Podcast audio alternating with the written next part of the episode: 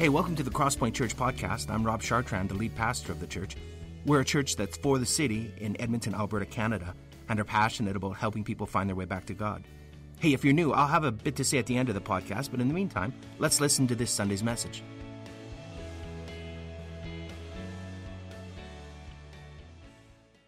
Well, hey, good morning, Crosspoint. And good morning to those of you who are joining us online. Thanks for tuning in with us this morning as we worship together. Hey, uh, before we dive into our teaching series, big, hairy, awesome announcement this morning. These two amazing women have worked very hard these past couple of months in preparing for their accreditation interviews with the Christian and Missionary Alliance denomination. They have studied themselves, uh, to demonstrate that they are workers unto God. They've been approved. Uh, they went through a, a, rigorous interview this past week, and I am just so delighted to announce that they passed with flying covers, uh, colors, and they can now bear the mantle of being called pastors. Pastor Delaney and Pastor Mander, they're back there. Woo, woo, woo, woo. Good job. Congratulations. Well done. I, I, got, I got to sit in on the uh, interviews with them, and uh, they just did such a great job. I was so very proud of both of them. Uh, also, just a reminder, today uh, Q&A is going to happen after the gathering. Take about 10 minutes to do that. The number's up on screen. As well, if you are looking for notes, and I recommend you have notes this morning if you can. We, we can't print paper ones because of COVID, but if you have digital access, thecrosspointchurch.ca slash notes, because you're going to need them this morning, because today we are launching a new teaching series about personal identity. And, and this is a huge topic, and there's a lot of ground to cover. Um, but because of this, we're only going to be hitting on some of the major themes of personal identity. Uh, so we're going to be like a rock that's kind of skipping across an ocean of information. Um, I also want to warn you in advance that this is a thinking series. So, in other words, uh, this is going to be a little bit different than a lot of series that we go through. In other words, there's going to be, I'm going to invite you to put on your thinking hats uh, your studious hats as we walk through this uh, teaching series together. It's going to be kind of framed after Jesus' model of teaching. Jesus, if you read uh, in the Gospel of Matthew in the Sermon on the Mount, he would often say, You've heard that it was said, but I say to you. That's what we're going to be doing as we walk through this series. So, a large part of it is going to begin with, You've heard that it was said in the cultural conversation, but God says to you this. So, that's how we're going to be framing it. Now, to make sure we're all on the same page, let me answer a couple of questions uh, this morning. Here's the first question what do we mean by personal identity? Well, your personal identity is your understanding of who you are. So it's your sense of being, it's, it's, it's how you see yourself. Your sense of self is really a composite sketch of many different aspects in your life. It is the sum total of a whole bunch of different factors that come together to make up who you are. So, factors like your physical body, or your relationships, or your ethnicity, or your experiences, or your age, or your beliefs, and so on and so on and so on. All of these factors come together to create your personal identity or your self identity. So let me ask you this question this morning, right off the top, as we talk about personal identity Who are you? If you were to think about and describe yourself to somebody else, what are those factors that you would use to define yourself? Who would you say you are? Who are you?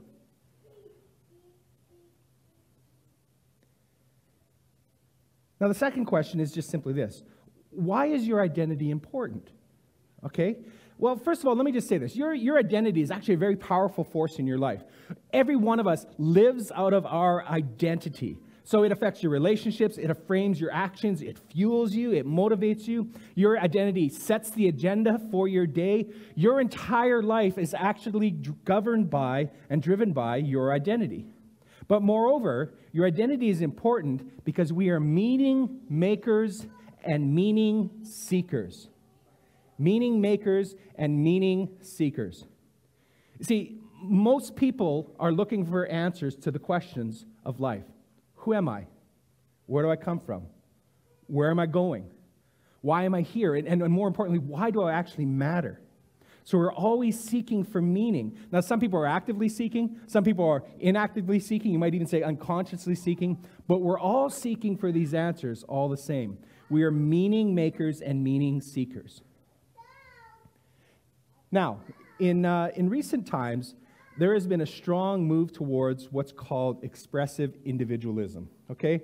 That's a big word. And let me just say for, for this morning, I'm going to be throwing out some words that might be a little bit unfamiliar to you but bear with me. it's all going to come together in a collision that we know as Disney. Okay? So, um, what do I mean by expressive individualism? This is basically personal identity on steroids. It's the belief that the way to reach the highest good in life is through self expression and through self definition. Because here's the thing we, we're individualists. We, we grew up in a culture of individualism. It goes all the way back hundreds of years to what's called the Enlightenment. And, and we believe that, as individualists, we believe that the highest good is individual freedom and happiness. I mean, if you could want anything in life, it's just simply to be free and to be happy. These are the highest goods. And so to find that, the, the expressive individualist will say, well, you've got to find that within yourself by looking into your feelings by looking into your intuition and discover who you are, because that will lead ultimately to freedom and to happiness. So, self identity is something you find within yourself. Self identity is not something that's imposed on you from outside of yourself. So, it's from within, not from without. And in order to reach this, what the expressive individualist believes is that this often means breaking away from anything or anyone that's going to restrict my individualism. So it could be, I mean, my, my family, it could be my religion, it could be authority figure, it could be politics, it could be healthcare, whatever. Anything that's going to restrict my individualism is bad, right? You shouldn't trust people or structures or institutions to define you. So your inner quest for identity and self expression is yours. It, it doesn't belong to anybody else. And anybody who tries to restrict your freedom is either intolerant or unjust. Now, some, some of you uh, are probably familiar with some of the more bumper sticker slogans that are out there in our culture. They're called um, aphorisms. And, and, they just kind of reveal kind of the, the, the importance of this question of identity in our culture. So look at those. You can probably see some of them. Some of them you're familiar with. You know, you do you. You know, live your truth. Be true to yourself. Follow your heart etc., etc. Of course, what's interesting about these aphorisms is, is that none of them can actually survive the scrutiny of what we call universalized pr- principles. In other words, it's, it's hard to say that any of these are true for all people at all time in every single circumstance. And yet we treat them that way, and we speak of them in, in that way. So all you need to do is just take any one of those things for a test run in day to day life, and you realize that, yeah, this isn't really true, or this can be a little bit ridiculous. So, I, I, there's a YouTube video I watched uh, the other day that uh, did just this, uh, and they were talking about the Living Your Truth slogan. Unfortunately, I can't show it this morning because uh, it's a little rough around the edges, not really suitable for Sunday morning life. Uh, but it, it is funny the way that they do it. So, I mean, there's four or five uh, college students sitting around in a circle, and, and they're trying to rationalize their absurd behavior through this slogan live your truth. Right? So, I mean, uh, there's one guy who talks about, hey, I'm a server in a restaurant, but I've never actually claimed my taxes. My dad's an accountant. He gave me around, a way around that. And they go, yeah, live your truth. And then there's another girl. Uh, she says, uh, you know, that she's a flirt with everybody, even though she's in a committed relationship, but she flirts with everybody anyway. And they're like, yeah, live your truth, right? And then someone says, well, I, I think COVID's a hoax. Live your truth. Another one's, I, I voted for Donald Trump. Whoa, live your truth. And then finally, the last person says, I killed a guy. Live your truth. They live their truth anyway, right? Because that's the ridiculousness of the slogan. It cannot be applied in every single situation. So this is, this is expressive individualism, and it finds its way down into our everyday folklore within culture. So here's the question Where did expressive individualism come from? Well, there are many who would say that this has emerged because of we have lost the vertical self. Now, what do I mean by the vertical self? Well, I'm going to borrow some terms from a guy named Mark Sayers. He wrote a book called the vertical self, right? And he talks about these, uh, these terms. And of course, he's borrowing it from somebody else, from a, a famous Canadian philosopher. But basically, your vertical self is this it's your vision of yourself vertically as part of what we would call a transcendent reality. So, in other words, uh, it's, it's a belief in a spiritual or an eternal reality that's beyond yourself, beyond just this physical world that we live in. That's your vertical self. And so, it's not a reality of our own making, instead, it's a reality that is making us. So it's your identity in view and understanding of this is what's beyond, this transcendence. Now, the horizontal self is your vision of yourself that's part of the immanent world around you, the near world. So, the physical, natural world with its structures and relationships and culture. But it's also a vision of yourself, an identity of yourself that's very inward. It's the identity that you find within yourself. So, horizontal self is your view of identity in view of your immanence. Now, here's the problem when you remove the vertical self from your identity, you are faced with a desperate burden to create and find meaning in the horizontal world. Like I said, remember, we are meaning seekers and we are meaning creators. But when you flatten the vertical self, when you take away that which is transcendent in your world, you essentially remove all higher purpose. You eliminate all transcendent meanings. And so, what, what do we do? In order to fill that gap, because we're looking for meaning, we're looking for that, to do it, we look for it in the horizontal plane. And so we go through all sorts of misguided attempts to find significance here in this world. And this inevitably leads us towards expressive individualism. I'll explain it a little bit further. Where did the vertical self go? How did the vertical self disappear in our culture? Well, I could take hours to plot this out. Um, unfortunately, I can only give you a brief summary. So let me give you two major contributors that has led us to this point, that has eliminated the vertical self. Here's the first one. The first one is what we would know as secularism. So, secularism, we live in a secular age. Secularism is like this predominant worldview that's out there in our culture, which essentially says that people agree that religious belief is just one option among many. And it, not only that, but it's not, it's not only that, it's contestable, and oftentimes it's contested. So, in a secular age, in a secular culture, it's, it's just kind of a given, even within religious communities, that uh, your belief is just one option among many. And in most of human history, people believed, and I'm not talking like thousands of years of human history, people believed that our natural world was connected to something beyond. So, this idea of secularism is very, very new in terms of human history. So, because of this, we often believe that our social order, the way we live life, the way we do society, and all that, was governed by these higher principles, was governed by this transcendent reality. But many people assume that science and reason have essentially gotten rid of this, this, this higher plane. Uh, they, they believe that science and, and uh, reason have proven that this natural world is basically all that there is. But technically, that's just another faith statement. That's for another time and another series that we've done before. Uh, but that's not necessarily so. But now, because of this, what's happened is we've disconnected ourselves from this world beyond. And we've been disenchanted with the transcendent. And so, what's happened is there's this flattening of the vertical axis, and all we have is, is what's around us. And remember this I'm going to keep coming back to this. We are meaning seekers and we are meaning creators. So when we flatten the vertical axis, we no longer look for meaning beyond. And yet, still, in this life, as good secularists, we have this nagging sense of loss as meaning seekers. Canadian philosopher Charles Taylor calls this the haunting of secularism. So we are still haunted by our own doubts. Because maybe there is something beyond, even though we've chosen to flatten the horizontal reality. So, to deal with this loss, what do we do? We double down desperately, trying to discover meaning in the world now, in the immanent. And we also try to find this meaning not only in the world around us, but we really try and find this meaning within ourselves. So, uh, uh, one way that we've seen this played out is on social media. If you uh, are on social media, you may not be. Good for you. Um, but we seek meaning by trying to run a personal public relations campaign. Not everybody does this. Some people use social media just to be social, uh, but some people do uh, just that public relations campaign. And to do this, what they end up doing is they exchange identity for imagery. So their public identity can never provide, however, the ultimate meaning that they're looking for on social media. Uh, I, I, wonder if any of you have heard of a, a person named Essena O'Neill. Um, a number of years ago, I think it was back like 2016, she was a, a, a rising Instagram, Instagram star at just 18 years of age. In two years, she had built a career for herself just by posting pictures and posting videos of herself. She's an attractive young woman. And at that time, I mean, this is early in the days of Instagram, she basically had Instagram world dominance. She became a forerunner for people now who are doing the same thing that she did. She paved the way. But uh, she had over a half a million Instagram followers, which in today's standards is I mean, it's pretty high, but th- there's a lot higher. Uh, she had about 250,000 YouTube followers. She started this at the age of 16 and, and up to the age of 18.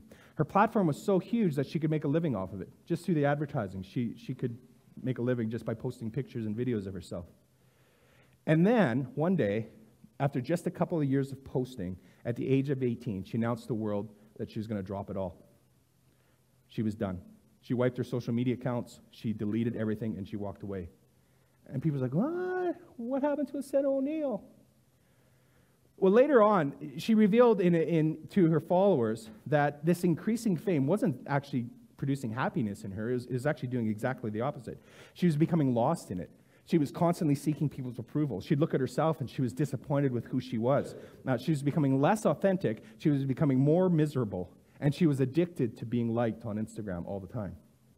So let me just read a couple of excerpts from Essena O'Neill's um, final statements. Here's what she said. She says, I fell in love with this idea that I could be of value to other people. It was a snowballing addiction to being liked by others. Yeah, 16 year old Essena would have been like, Girl, you have the dream life. So why did I feel so lost, lonely, and miserable. Social media had become my sole identity. I didn't even know who I was without it. And I can't tell you how free I feel without social media. Never again will I let a number define me. It suffocated me. Now, I'm not speaking out against social media by saying this, but I'm saying it is one example of many ways that on the horizontal plane, we can seek higher meaning. We can seek purpose and not find it, and this snowballing effect. And yet, meanwhile, we have this nagging sense of loss, this haunting of secularism as a meaning seeker on the horizontal plane. And I, and I guess I, w- I would ask you this morning, and I'm going to ask myself this Have you ever felt this in this life? How has the flattening of the vertical self in your world affected you? So, secularism is a major contributor. What is the other major contributor I want to talk about this morning? It's postmodernism. Again, another heavy word I'm throwing out here. What is postmodernism? Well, postmodernism is essentially it's a philosophical movement that developed in the mid to late 20th century, mostly in the 60s when it's reached its peak, and it's, it's growing since then. But it has become so widespread that it's become a cultural phenomenon. And most of us don't even know that it's all around us. Um, it's in our art, it's in our music, it's in our movies, it's in our media. If you are studying at a university or a college right now, you are steeped in postmodern thought, especially if you're in the arts or in the uh, social sciences.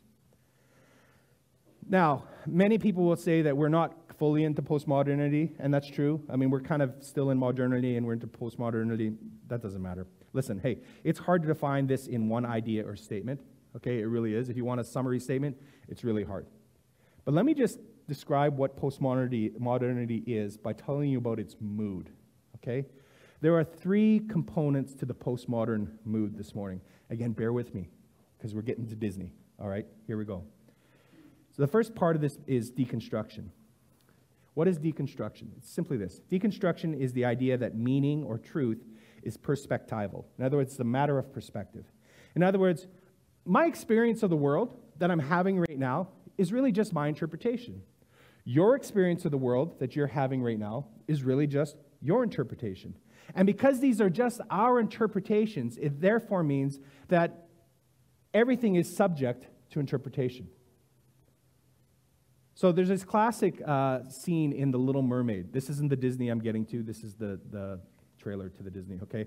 Um, there's this classic scene in The Little Mermaid where Ariel attends a dinner party in the human world. I don't know if you remember that scene, but she goes into the, into the human world. She's sitting around the table with humans. She's the transformed Little Mermaid, and she sees a fork, and she goes, Oh, it's a dingle hopper.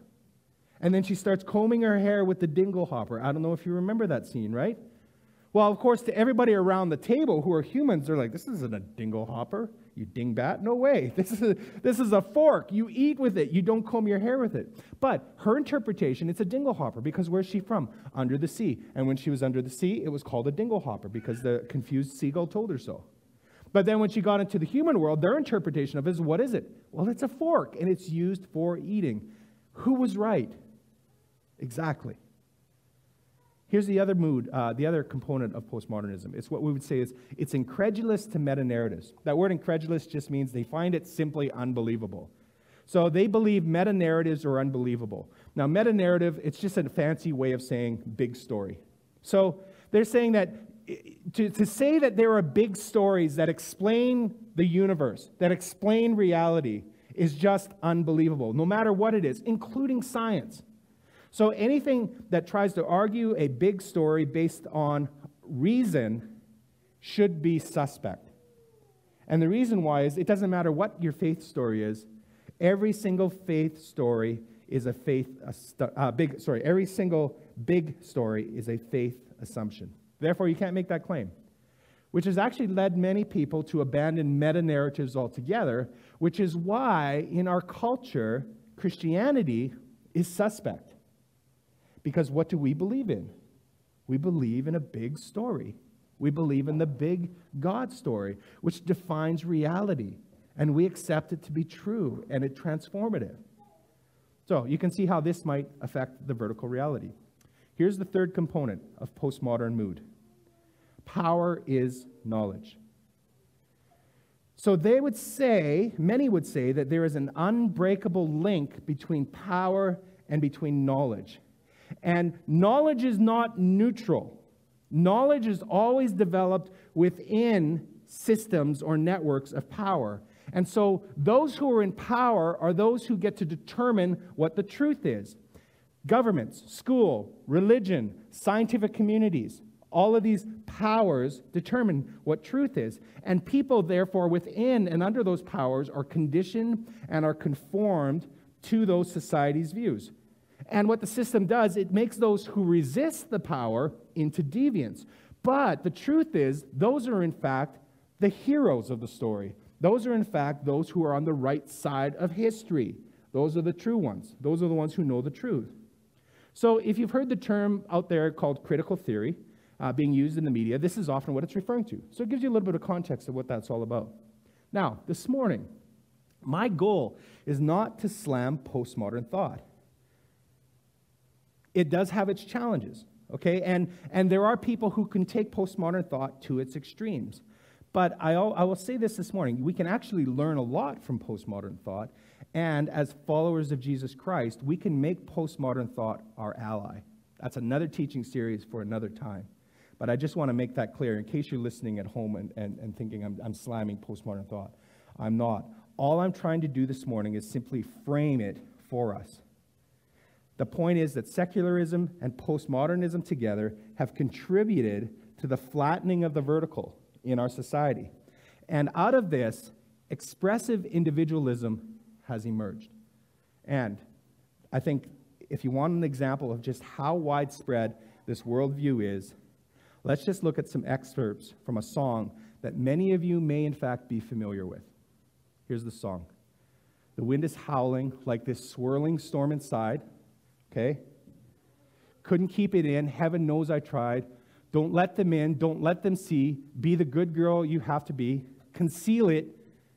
Conceal, don't feel. Don't let them know. Well, now they know. You see, this identity is just waiting to come out, but it's being pushed down. Next one. It's funny how some distance makes everything seem small, and the fears that once controlled me can't get to me at all. It's time to see what I can do, to test the limits and break through. No right, no wrong, no rules for me. I'm free. Let's go to the bridge before we get to the chorus that many of you know. My power, you see that word? Flurries through the air and to the ground. My soul is spiraling in frozen fractals all around. And one thought crystallizes like an icy blast. I'm never going back. The past is the past. We have here an identity within myself that is waiting to come out but is being controlled by power. And what do I say to that? Here we go. Let it go, let it go. Can't hold it back anymore. You know this song, Disney? Uh, some of you with parents? No, some of you are like, no, I don't watch Disney. Okay, but okay, this is one of the most popular children's songs of the last three or four years. It is incredibly popular. Little girls in princess dresses are singing this song the world over. I don't care what they're going to say. Let the storm rage on. The cold never bothered me any way. What's it saying? It's saying don't fight the storm inside of you that you're feeling, that you're intuiting. It's trying to get out. Slam the door on those power structures or social pressures. Be who you want to be. It's time to break free. Elsa, Elsa, you do you. Follow your heart. Live your truth.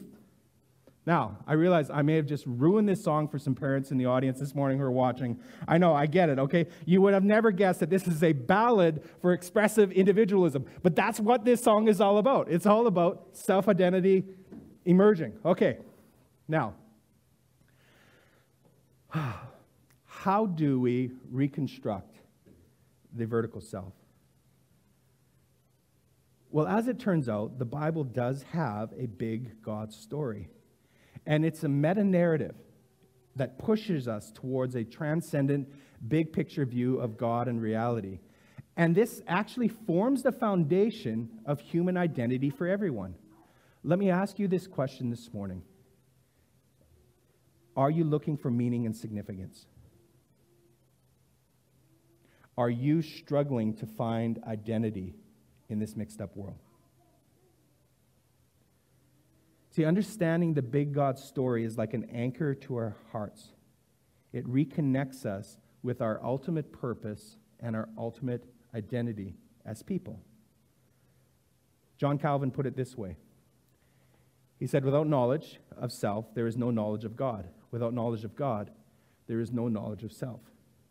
There's an intrinsic link between your understanding of who God is and your own personal identity. In other words, it's hard to know yourself without knowing the one who created you in his image. So, what I want to do for the remainder of our time together this morning is simply to build a foundation for this vertical access, just as a launch into this series, okay? Who are you? The Bible would say that you are a human being. What is a human being? Well, this is actually found in the first two chapters, well, the first three chapters of the book of Genesis, but we're just going to look at the first two this morning. And I just want to read a text for you from Genesis chapter 1, verse 26 to 28. Here's what it says. Then God said, so God has created everything up to this point the birds and the bees and the flowers and the trees and the mountains and day and night and water up above and all of that, okay? Sixth day, he gets to humanity. Then God said, Let us make man in our image, after our likeness, and let them have dominion over the fish of the sea and over the birds of the heavens and over the livestock and over all the earth and over every creeping thing that creeps on the earth. So, God created man in his own image. In the image of God, he created him. Male and female, he created them. And God blessed Adam. And God said to them, Be fruitful and multiply, and fill the earth and subdue it, and have dominion over the fish of the sea, and over the birds of the heavens, and over every living thing that moves on the earth. This is the word of God. So, what is a human being? Well, let me briefly walk through five factors of human identity as a foundation on which we can build our identity. Here's the first one. Number one, people are physical. So God created humanity. That's clear in Genesis chapter 1. You get to Genesis chapter 2, it talks about how he did it. When God created the first man, he formed him from the dust of the ground, right? So he was a physical being in a physical universe. Genesis chapter 2, verse 7 says, Then the Lord formed the man of dust from the ground, and he breathed into his nostrils the breath of life, and the man became a living creature. Here's the thing you are a physical body, you, your body matters to God. Now, you may or may not like certain aspects of your body. Welcome to the human race.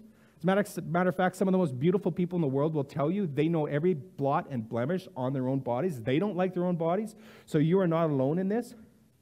You might be frustrated with the way your body is behaving sometimes, but God created your body, and it is good. And keep in mind this you are not merely your body. Your body is not the summary of your identity, it's part of it. Which brings us to the second factor. You people are spiritual.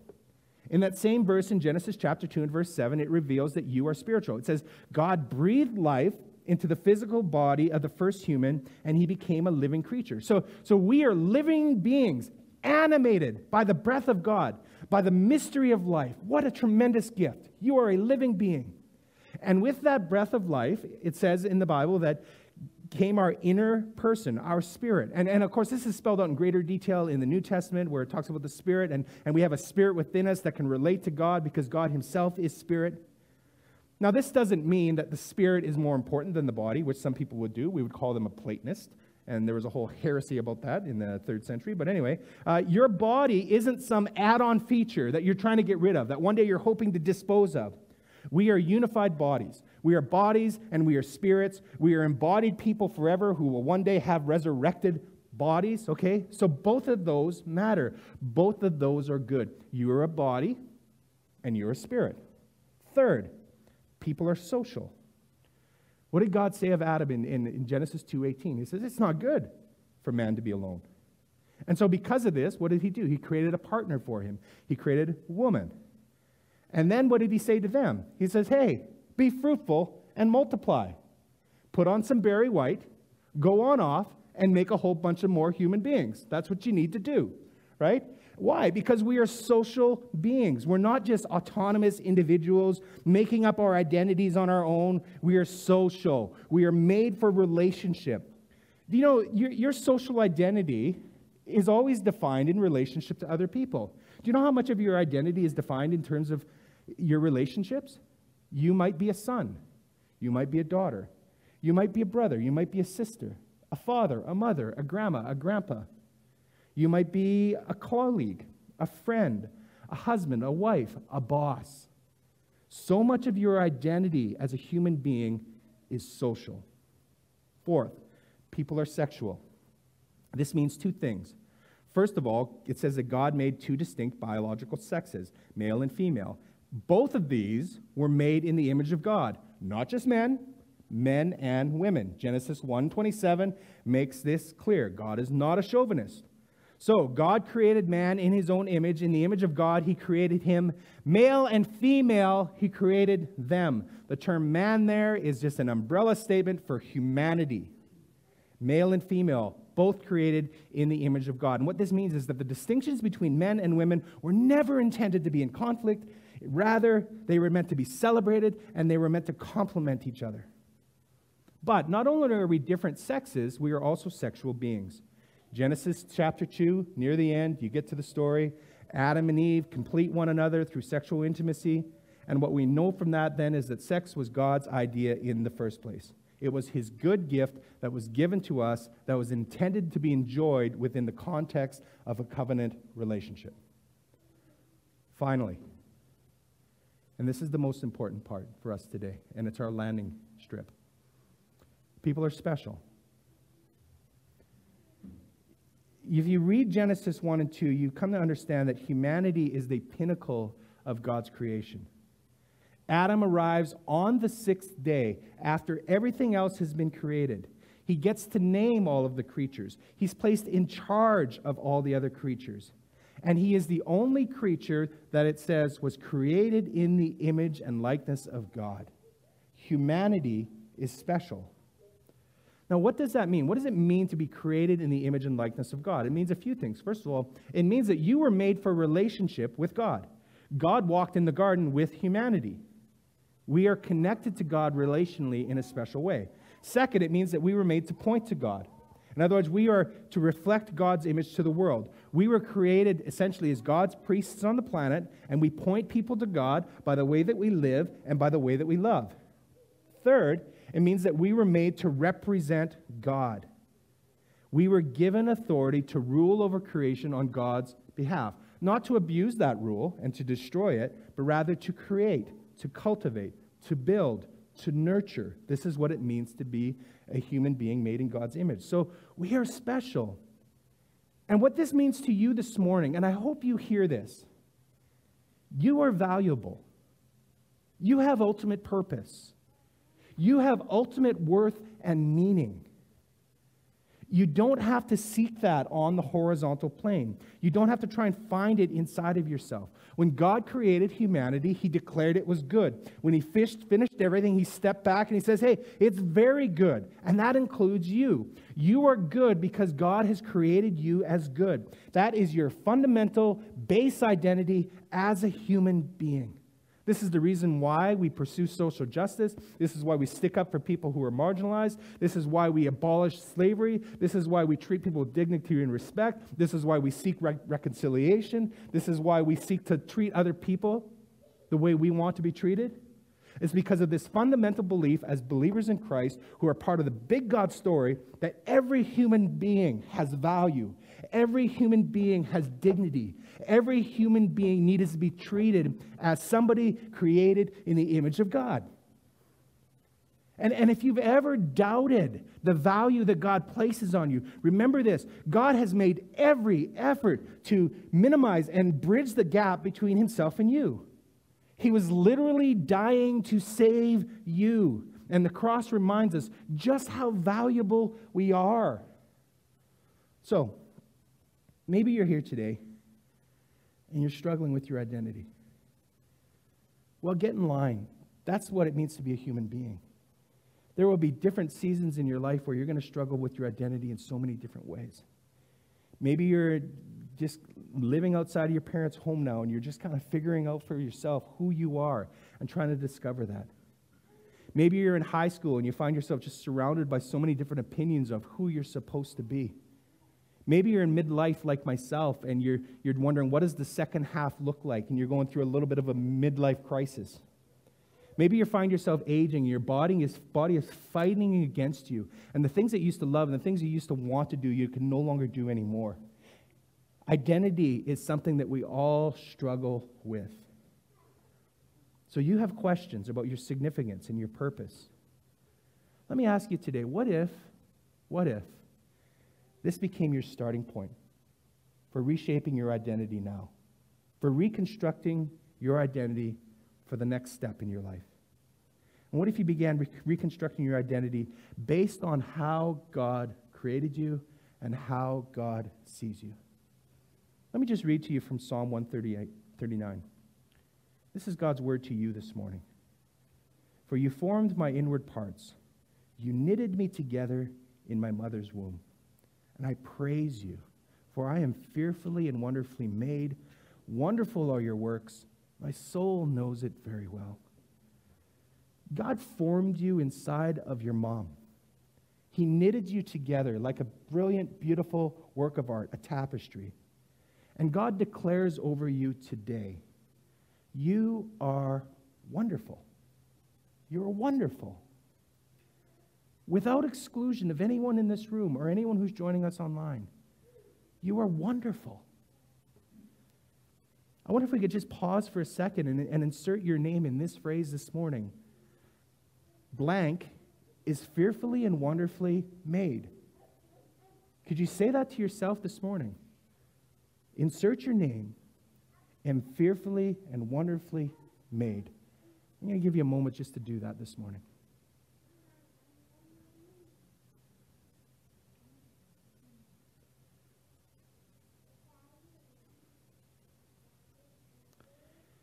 My hope is, is that each and every one of us today would be able to rebuild and inflate the vertical axis, to reconstruct our identity in the image of God today. And maybe you needed to hear that this morning. I know I did. Let's pray together. Father, it's just so easy for us to get conformed to the image of this world with all of its um, flow of ideas and thoughts. And to see ourselves, Lord, um, in a way that was never intended for us. I thank you, God that you want to renew our minds through Christ Jesus and through the Holy Spirit at work in our lives. God, would you rebuild our identities? Would you help us to see us as you see us? God, for anyone this morning who's just struggling with identity, I, I pray peace over them through Christ Jesus. I pray truth in their hearts and in their lives. I pray eyes wide open that they might see you the way that, that you see you they may see themselves the way that you see them. This is our prayer. And we thank you, Lord, that you are for us and that you are good, and that because of you, we are good creations. And thank you that through Christ Jesus, you are transforming us more and more to become like you. We give you praise and thanks now in Jesus' name. Amen. Well, thanks for listening to our podcast. We hope it's helped you in your spiritual journey and has helped you draw closer to God. Let me tell you a little bit about us. Crosspoint gathers as one church on Sundays in Northeast Edmonton, and you can find out our location and more about us by visiting our website, thecrosspointchurch.ca. We also meet throughout the week throughout Edmonton in what we call home groups. These are smaller communities of learning, laughter, community, uh, transformation. We, we think that the journey of faith was never intended to be an independent exercise. It's, it's something that we do together. So please visit our website and find out how you can get connected to a home group near you. If you listen to our podcast regularly, why not make it shareable? You could like us on iTunes or share our podcast with other people. But more importantly, we hope you will get connected with other people and talk about what you've learned. Again, hey, thanks for listening. We pray you'll experience Christ's love in a very real and profound way this week.